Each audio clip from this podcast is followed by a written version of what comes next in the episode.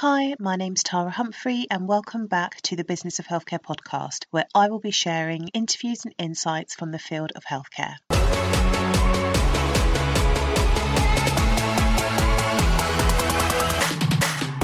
The Business of Healthcare podcast is brought to you by THC Primary Care, where we provide operations and project management to primary care networks.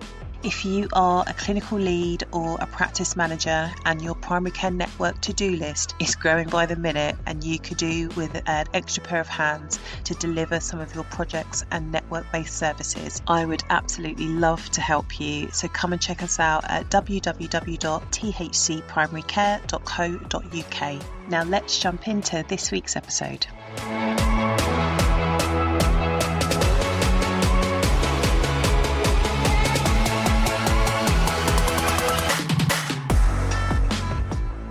And welcome back to the Business of Healthcare podcast. In this episode, I am interviewing Chima Olugh.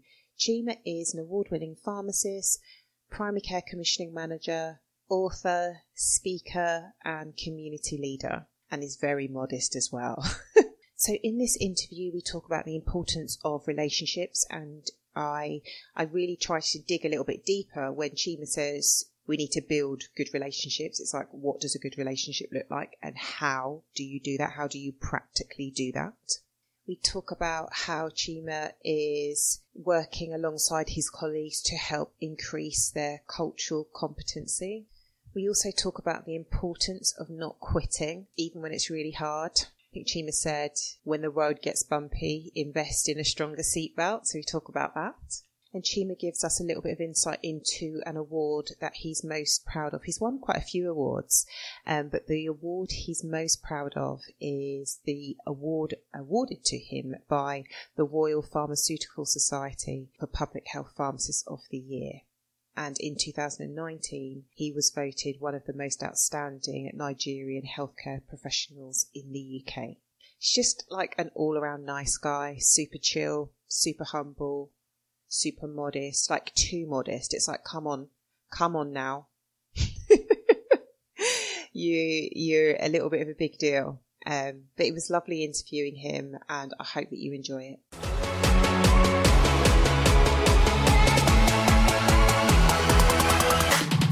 Hi Chima, thank you so much for joining me on the Business of Healthcare podcast. How are you doing? I'm doing great. Nice to meet up again, Tara. Yeah, cool. So I came across you. I can't remember what I was looking for. I was looking for a black influential leader in healthcare. And on LinkedIn, you came up like superstar award winning pharmacist. So I was like, I need to know more about this person. So we had a lovely, lovely chat. You did. Uh, I've ordered your book. I am not, I'm probably a couple of chapters in. That's fine. Um, but yeah, I just thought you've got such a fantastic background. Um, you're in primary care commissioning, you're a pharmacist based in London, and I just, I want to everybody on this podcast to hear hear your story and hear how amazing you are. So, could you give our listeners a little bit of an introduction, please? Okay, so my name is um, Chima Olugh. I currently work for what was Lewisham CCG, but a couple of months ago, the the RCCG merged with a few other CCGs in South London. So I now work for what we call the South East London CCG, and CCG stands for Clinical Commissioning Group. And for probably in layman's terms, I like to refer to the CCG as the local NHS. So we commission services um, from GPs and pharmacists to make sure that they look after the health of our patients so I, I obviously I work for the CCG as a primary care commissioner. I'm also a, a community pharmacist, so every now and again I do um, work in my local pharmacy, seeing patients and dispensing medication and giving medis- medication reviews and things like that. Um, you're also an author. You're also a speaker. You're also uh, like a community leader. I'm trying to get used to uh, that one. Yes, I'm an author. I published my first book uh, about five months ago. Um, also, probably a community leader is best word. Um, I do a lot of um, community work normally in my spare time. Uh, work with a lot of um, community organizations, mainly Nigerian organizations. I also work quite closely with the Nigerian High Commission here in the UK, so developing and supporting policies to support Nigerians who are who live here in the UK. How did you get involved with the High Commission? Um, a very long story, but probably 2005, if I remember correctly, just after the July bombings here in London. The Nigerian High Commissioner at the time wanted to find out if any Nigerians had been affected, and it was an onerous exercise to try and get our heads around that exercise and eventually realized that there was no sort of single body to go to to get all this information. So the government, the um, High Commissioner after that decided to set up an organisation that looked after the welfare of all Nigerians here in the UK.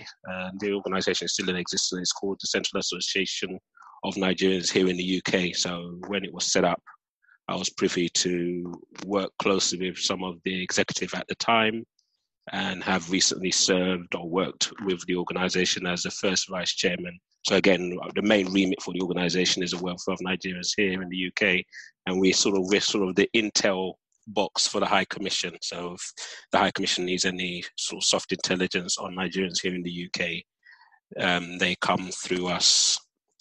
We also support a lot of cases of Nigerians either who are um, being scheduled for deportation, people have immigration issues, housing issues. Um, so that we obviously work in collaboration with the High Commission. That so that's how I got to start working with the High Commission. Do you feel like you're making a diff- positive difference? Yes, as you might know, there's quite a, a good number of Nigerians here, so probably in the grand scheme of things, it's very difficult to see. However, when we do touch someone's lives or when we do help somebody who's in a difficult situation just to see the joy on the face of that individual, the families of that individual, it's good enough. And also the fact that Nigerians do have somewhere they can go to if there is an issue, whether it's resolved or not is a different case. But there is now a sort of central point or direct point that all Nigerians in the UK can go to. And there are there are bases all across the country. So the organisation obviously is for the UK, not just London. So it is. I believe that it, the organisation makes a difference, and also individuals coming directly to me if I'm able to help them out directly with my contacts or my knowledge or my information. For me, I feel a difference is being made. So, for our listeners that may not understand the world of CCGs and commissioning, what does a primary care commissioning manager do? Okay, so probably to make it easier for our listeners, so primary care when we when we refer we refer to primary care as GP practices and pharmacists mainly. Also dentists they work in primary care and optometrists that's primary care and then what we refer to as secondary care is what you call your hospitals. So m- most of my work is obviously with GPs and pharmacists. Commissioning is the buying of services so as a CCG, my role, or as a primary care commissioner, my role is to buy services from mainly GPs to look after the healthcare of people living, for example, in Lewisham. So all their all their healthcare needs need to be catered for. So my an example is we buy uh, diabetes services from our GPs to make sure that anyone who has diabetes is well looked after, make sure they get the right care. If they need to be referred to a specialist, then they get the right referral to their local hospital or their hospital of choice. And as part of that role, obviously, when we buy we buy services from um, uh, GP practices, the fact that we're using taxpayers' money, we have to monitor them quite rigorously to make sure that we're getting um, best value for money. So that involves a lot of um, monitoring, monitoring what um, our, our, GP practices are doing, if they're delivering the right service, are they delivering the right outcomes, and are obviously our patient outcomes being improved. So there's a lot of monitoring um, involved as part of my role.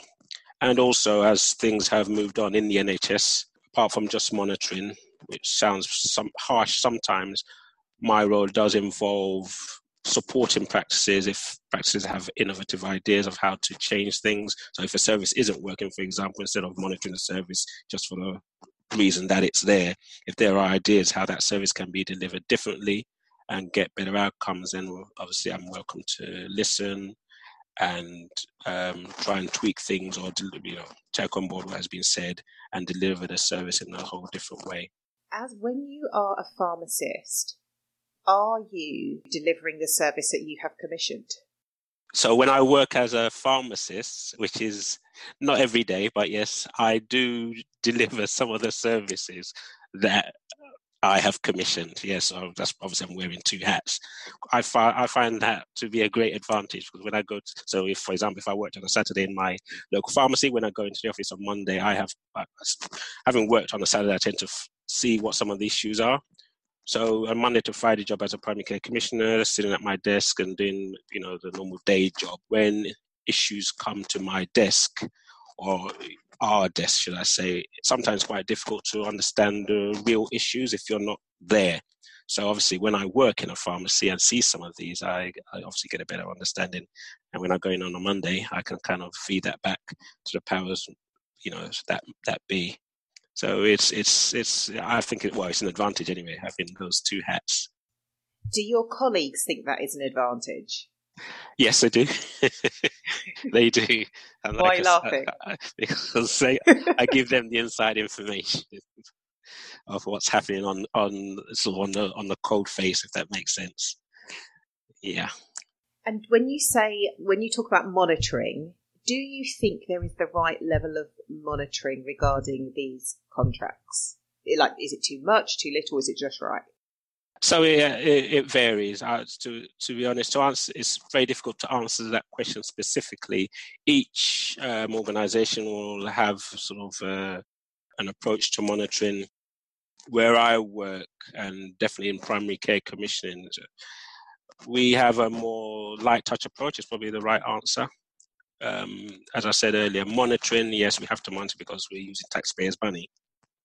However, if something isn't working, so if over a period of a year, uh, most practices report back to us on a quarterly basis. So if after two quarters and a service is just obviously not doing well, and I see that it's not just one practice that is doing well, not performing well, and it's a you know maybe a certain percentage, rather than just continue to monitor and beat them over the head with a stick, I'd want to speak to the practices and find out why the service isn't working and get feedback. And as I said earlier, if there's tweaks that need to be made or if it's just the wrong thing to be monitor- monitoring, then I need to know that.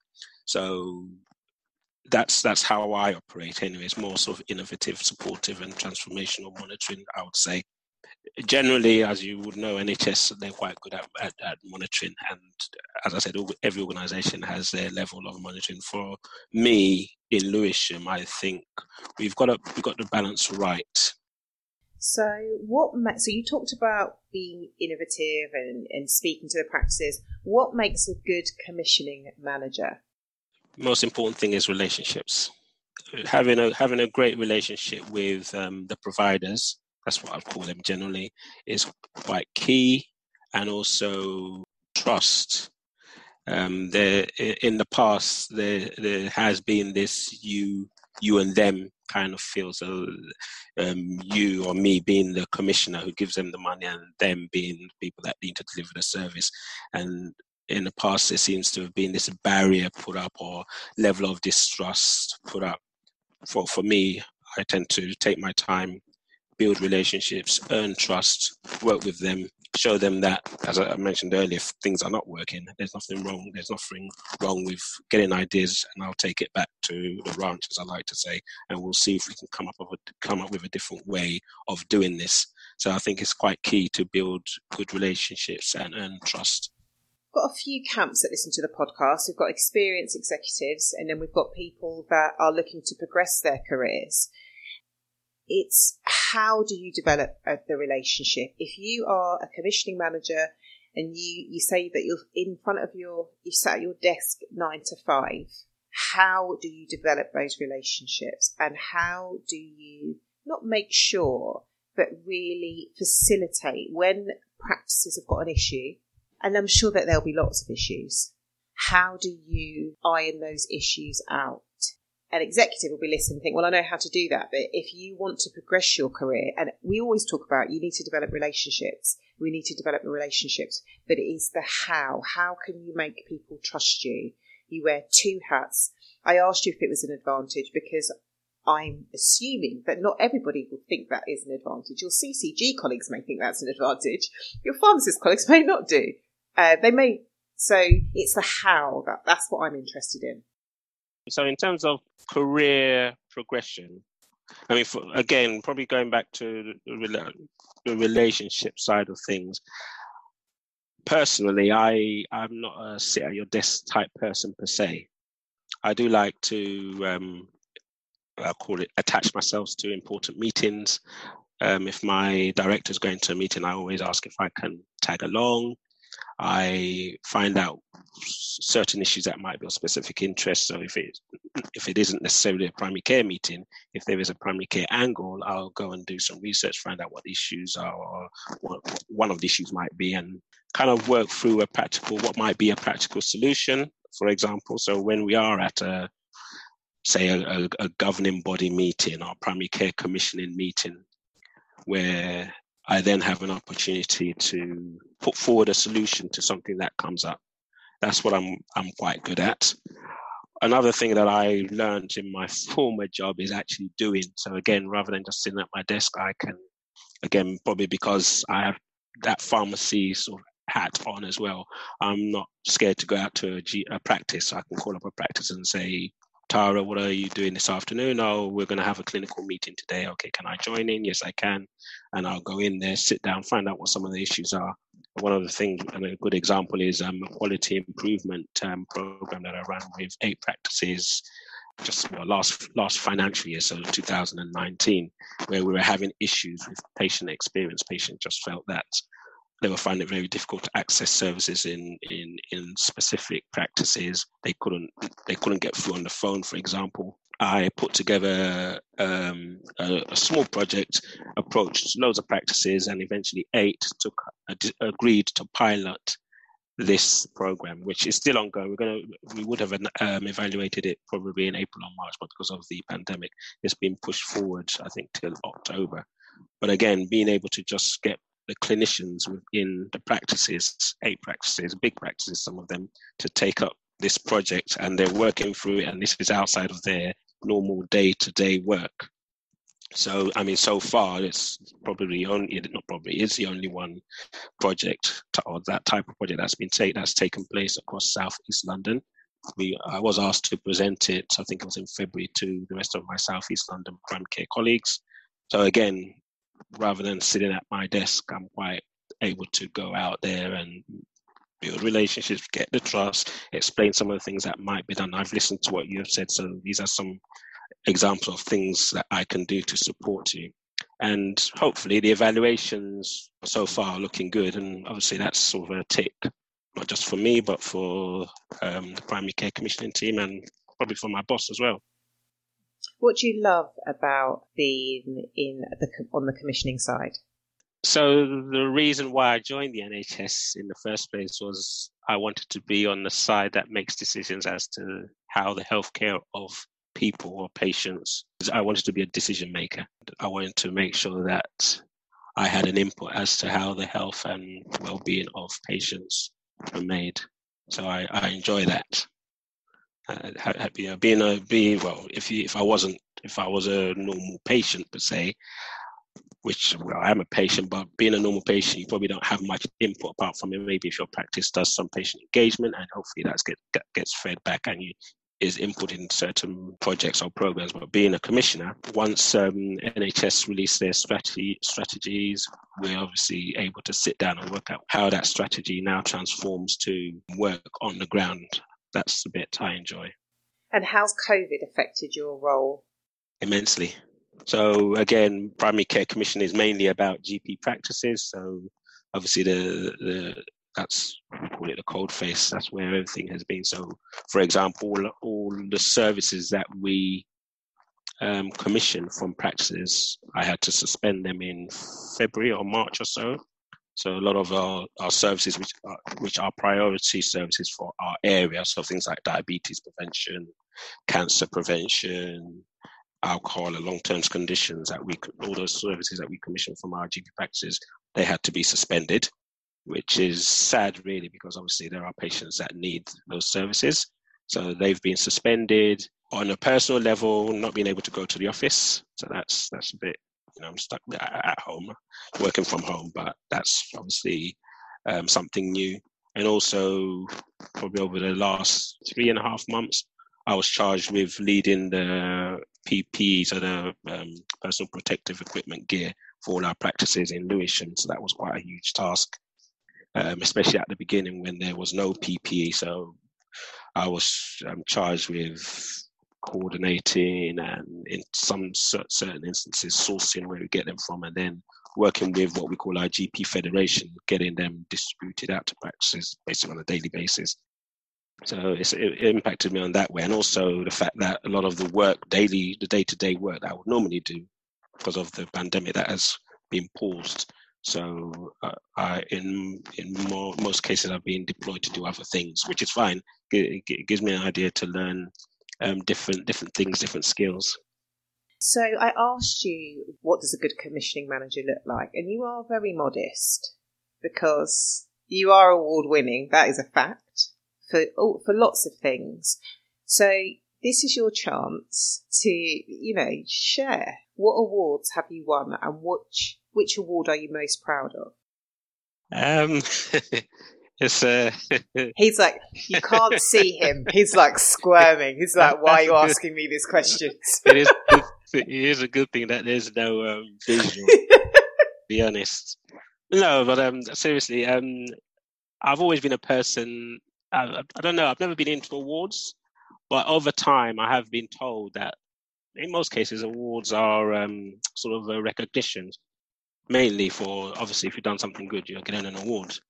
So over over the years, I've received quite a quite a lot of awards. Back in 2003 or four, when I started working in the NHS, I um, piloted a, a, cardiovascular program with um, St Thomas's Hospital and community pharmacists and that worked out quite well, which eventually was rolled out nationally. I got an award for that.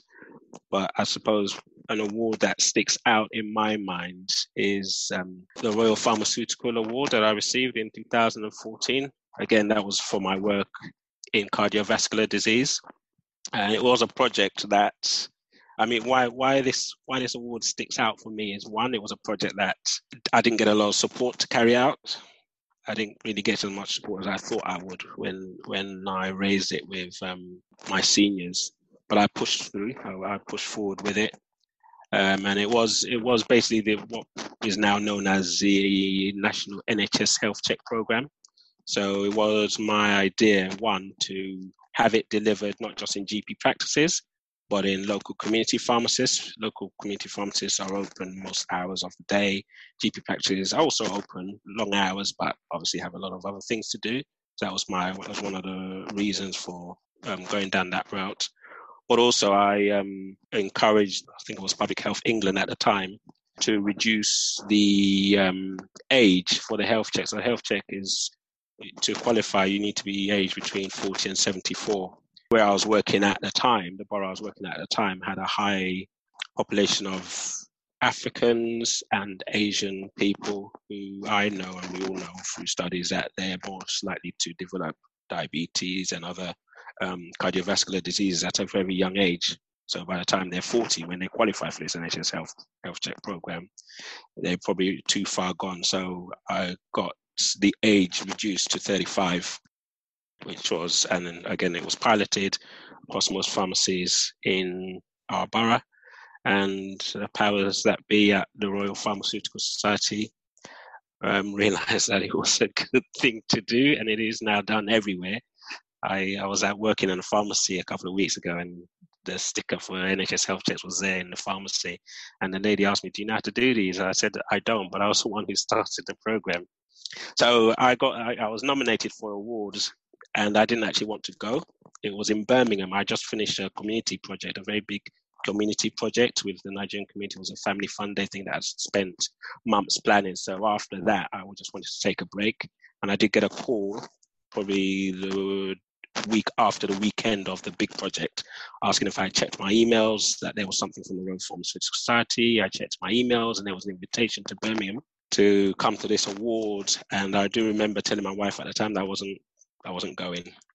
because being awarded was good enough that you know how there's no way in in in this world would I ever win it considering there I think there were about 814 contestants so I decided not to go not knowing that my wife had already bought a ticket and arranged how I would get there hooked me up with her um, cousin who picked me up from the train station took me directly to where the awards were taking place and a lot of things happened I was quite confused. I, I, I was sat on table number two, and a lot of things were playing in my mind. I, um, Helen Gordon, who's the who was the um, um, the chairman, I think, of the Royal Pharmaceutical Society, came up and said hello to me. She knew me by by my first name, so I just thought in my mind, oh, they're just doing all this to so, so that when I don't get the awards, I won't feel too bad. So I was there, and when they called my name, because there were other awards, obviously that they were giving out, I didn't even hear it. I was, I didn't, he just, and the lady sitting next to me nudged me and said, Chima, that's you. And I think for the first time in, in many years, I was, I had no words. I went up onto the stage. I did swear. I didn't, I didn't realize I had a mic. and when she said, Chima, that's you, I, I, I, I, a silly swear word came out of my mouth. I went up onto the stage and they asked me if I had anything to say, and I just said thank you and had to go down. I was just like, it was a wow moment.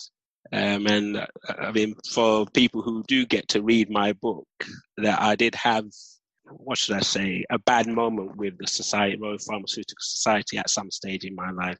So then, then sort of years down the line, recognizing me as somebody of value, that was kind of a, a great time for me, a great moment for me.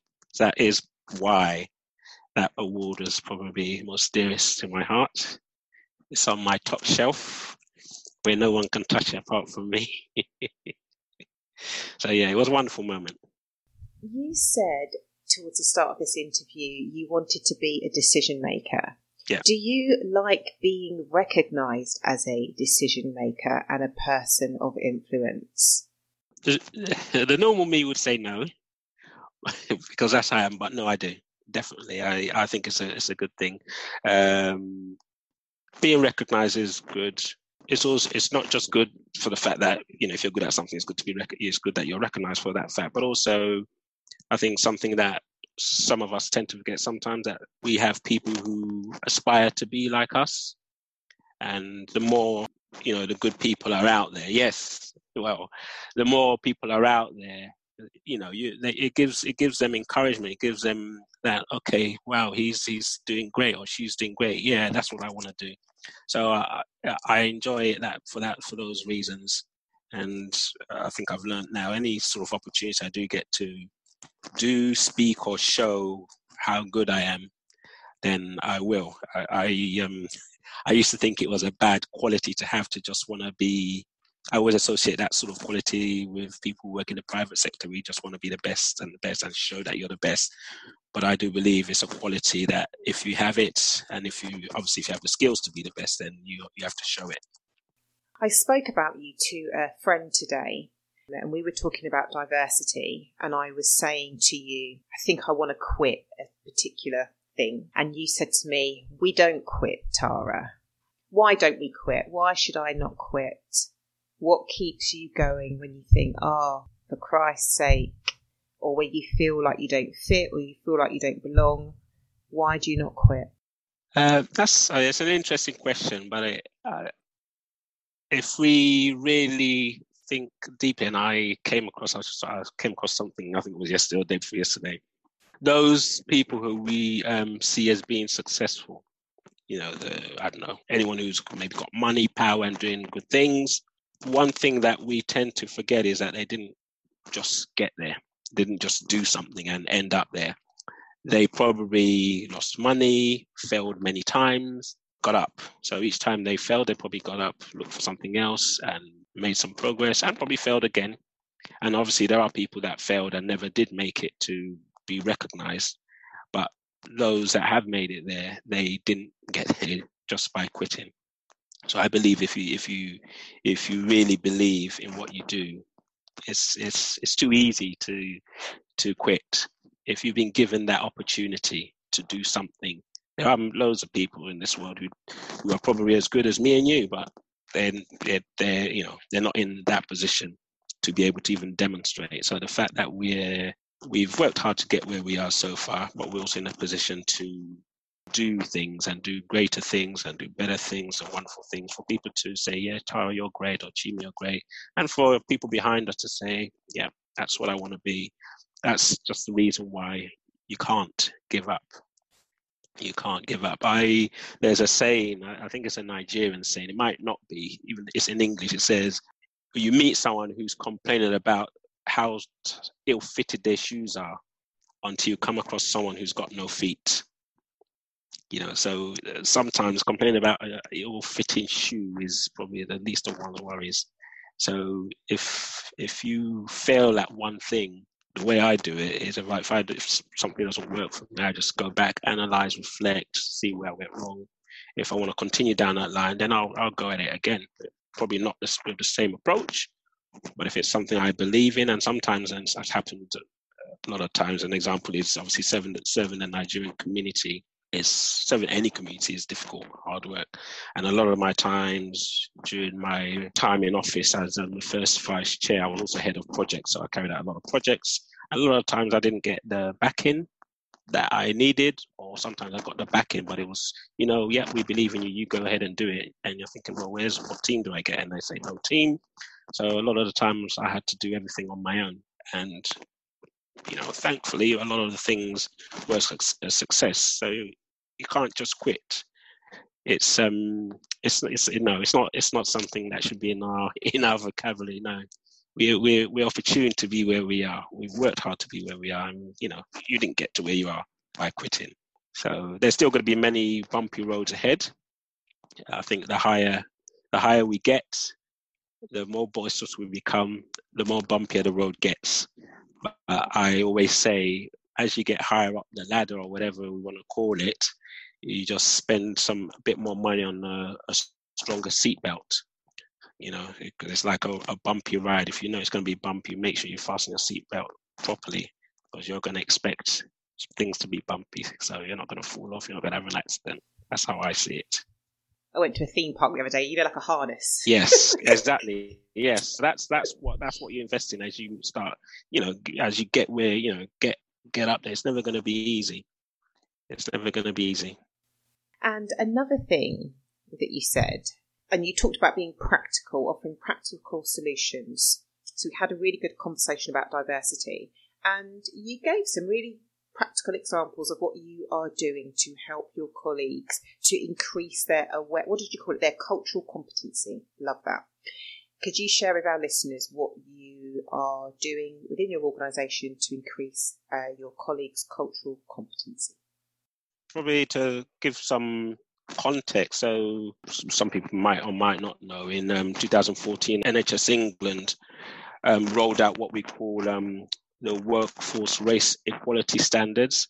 And the whole aim of this was um, to evaluate the experiences of Black and minority ethnic staff compared to the rest of the workforce to, to see how their experiences in their workplace compared to each other.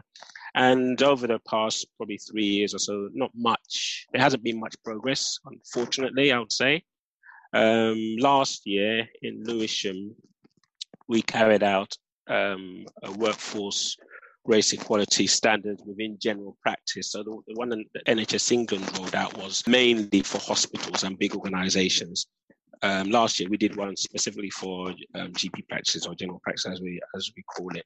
And again, the whole the aim of this was to introduce a concept in general practice with a baseline. So getting getting some stats, understanding where we were, and decide how we're going to make some improvement on um, this baseline. So the um, the results of the survey were not surprising um, uh, in general practice, as with most NHS organisations, there's high level of discrimination. Staff thought there was high level of racism. They weren't able to um, get to certain levels within jobs or get to certain career levels.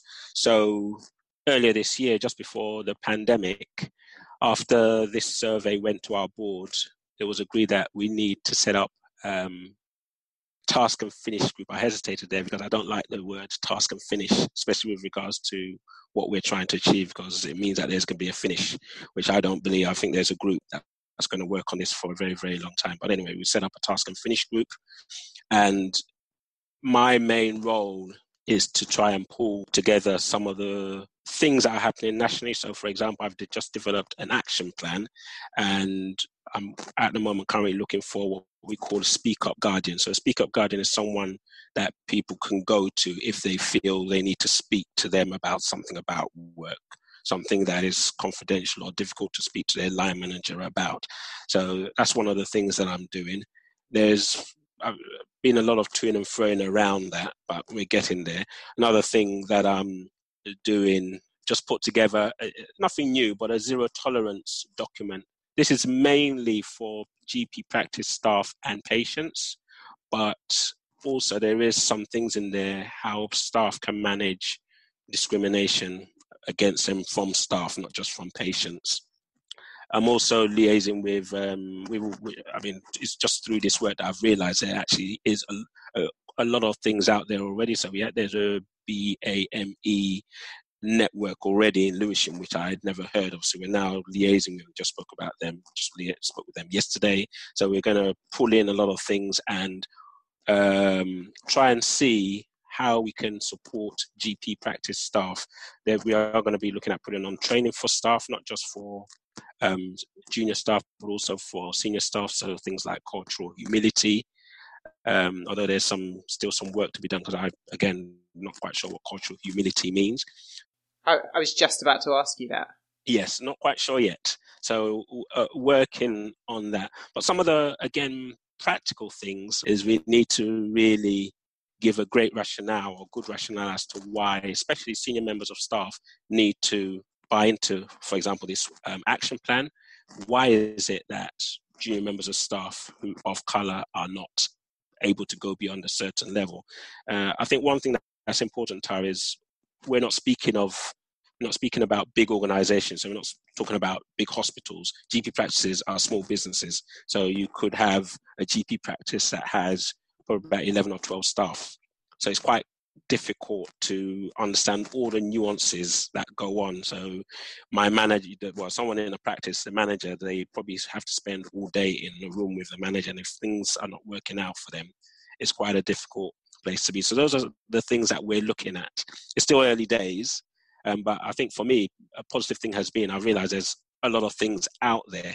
Not much. There's a lot of groups. There's a lot of things, be resources, should I say, but nothing much is happening. If that makes sense. So my job, no matter how I do it, I'm not sure yet. I'm still working on it. Is to try and use what is there and some of the initiatives that are already coming in and ideas that are coming in to try and shift what is already going on in general practice. So making sure that understanding what racism is, understanding that you can't discriminate against staff in your general practice, and what is going to happen probably in October or November of this year. I'm going to rerun an evaluation, rerun the data. So again, this data is via a survey to practices and see if there has been any shift.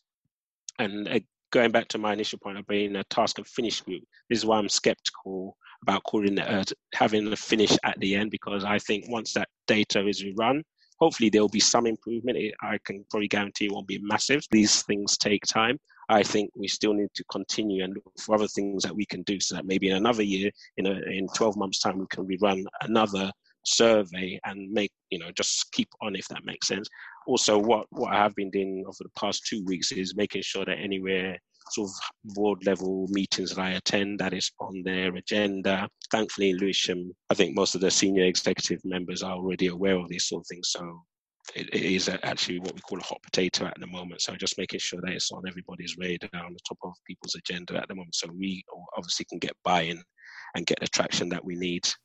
Did your colleagues watch the film you recommended? They did. Thirteenth. Not yeah. everybody. They did. Thirteenth. They did and it had great it had great feedback. We had our meeting last Thursday, so the twenty third. That's where everybody um, gave uh, feedback, and they did watch it, and most people were stunned, as I as I was when I first watched it. But again, I mean, those obviously those who haven't watched it, when they do watch it, they'll see how it, it's I don't know if it's sad or how things can really be entwined into our institution without really, you know, if you don't really dig deep or have the foresight to look into these things, you would not have any clue. It's it's amazing.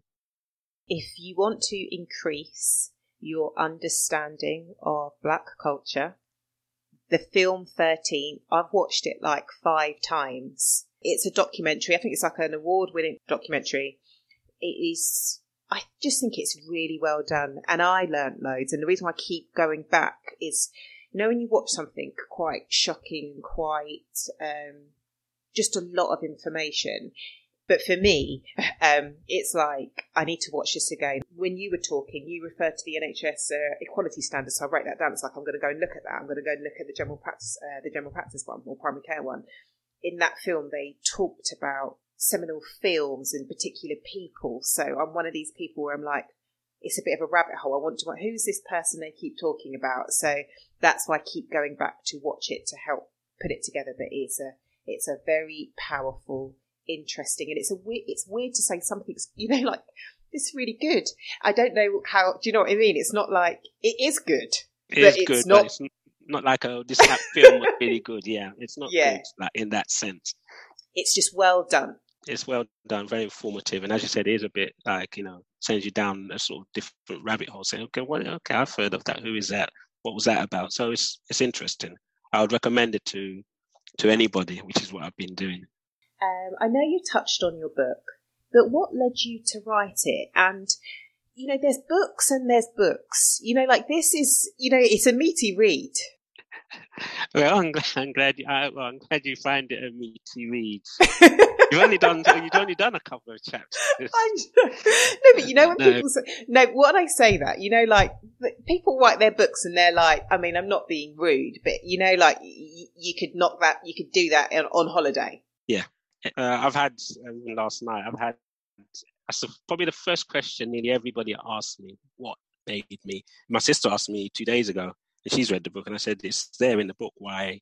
Why I decided to write it, but no, I um without probably ruining it for people who haven't read the book, I when I was younger, I was um, I don't know what the word would be, but I was quite.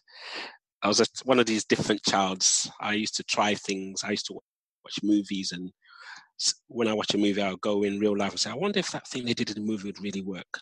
So my parents struggled with me quite a lot. I was, I was. So you were difficult. Yes.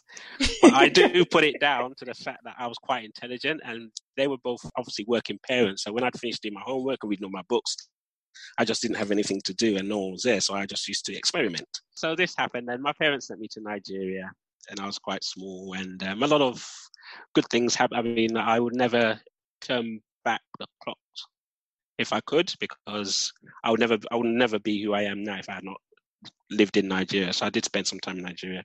But when I came back, and I um, I was there for probably about eleven years or so. When I came back, and I um, you know, I was with my siblings, and I'd say, "Oh, this happened to me." Said, so I was in Nigeria. I said, "Well, when I was in Nigeria, this happened to me, and that happened to me." They'd say, "Oh, Chima, because you watch too many movies. That can never happen to anybody." They never believed any story. Well, not story. Any of my experiences I wanted to share with them, they never believed it. So I got fed up after a while of telling them. So I remember telling my my sister, "You know what? Forget it. I'm going to put it in a book, and then you guys can read it." So that's where the idea came from, and. So it was a long, long, long, long time ago, probably about I shouldn't say because that would show my age, but it was a very, it was a couple of decades ago when that came to me. But then, obviously, writing a book is one thing, and actually getting it done or wanting to write one and getting it done, two different things. And a lot of things have happened to me since since I had that idea to write the book. So it's more like I waited for those things to happen to me. So they're now all in the book. I would definitely check it out, and I can't wait to finish it. And I will do a little review. Um, I would like you're going to hate this. I would like to. Uh, is the word I'd like to affirm you. I know you're really modest. You're really kind. You are uh, an amazing leader. And when you said people will look to, you said to me, would Tara people look to you? I look to you. I'm telling my friends, we don't quit. Chima says we don't quit. I just, you, even in the short time we've spoken, I've messaged you on LinkedIn. You've been generous with your time. I'm reading your book. I am increasing my cultural competency. And I look to you and I am learning your lessons. And I hope that I can just continue it. And I hope that I can be as modest and as kind and as generous as you. You can. You are. You are. I, I think you. I do. I do follow you. I'm not. I'm not. I'm not. You will be then. If you if be. you feel you're not, but I, I, suppose at the end of the day, the um, endorsement shouldn't come from yourself. So you're probably not the best person to endorse yourself. Somebody else will endorse you and say you are or you're not. That's that's you know that sort of thing. But it's it's resilience. If we're we you know we all have it to different degrees, different levels. Um, we all, I think, well, you know what you want to achieve. I know what I want to achieve. And again, going back to what we're talking about, there isn't a reason. Personally, I just feel I've been through so much that now I don't need anything. This is what I want to do. This is how I'm going to do it. Yes, I need support from people, people higher than me, my my leaders, mentors, or whatever. But I'm going to do it. That's how. And I, a lot of the, again, I was talking to somebody last night you know the book my book isn't for money it's just i want people to read my story. If i could give it away free uh, which i do actually i've given quite a, a lot i've just printed off loads and i've been giving it out when i go to sort of events and things like that until the pandemic hit. I just want people to read how they can be in life especially younger people because this is a time where a lot of our youngsters are sometimes haven't got the right people around them or probably are losing their way even if they have the right people around them young people just tend to be those kind of people who can easily lose their way. And sometimes what we don't realize is when good information is coming from an outsider, so to say, so maybe not from the parents or an uncle, sometimes that young person is more like to say, hmm, I get that. Because that's just how young people are. You know, I know we're all young at one stage, but that young people are rebellious and they understand things differently to where we do. So I just want us all, you know, resilient leaders as we are to make sure we're championing what we want to champion. It's important. And probably in the next 20, 30, 40 years, when you look back, you'll smile and say, yeah, I'm glad I never gave up. That's, that's important. If people want to find out more, where can people buy your book? You've got a website. Where can people find out more about you? So there's information about me on my LinkedIn page. The book is available on Amazon, so you just need to put in um, the name of the book, which is A Warrior's Journey. Um, it's also available on my uh, website, which is Chima Olugh, that's C H I M A dot com. Um, I think those are the, mo- probably the most important places where you can get the book from we will leave it in the details of this podcast. Thank you so much for your time. Thank you, Tara. Thank you.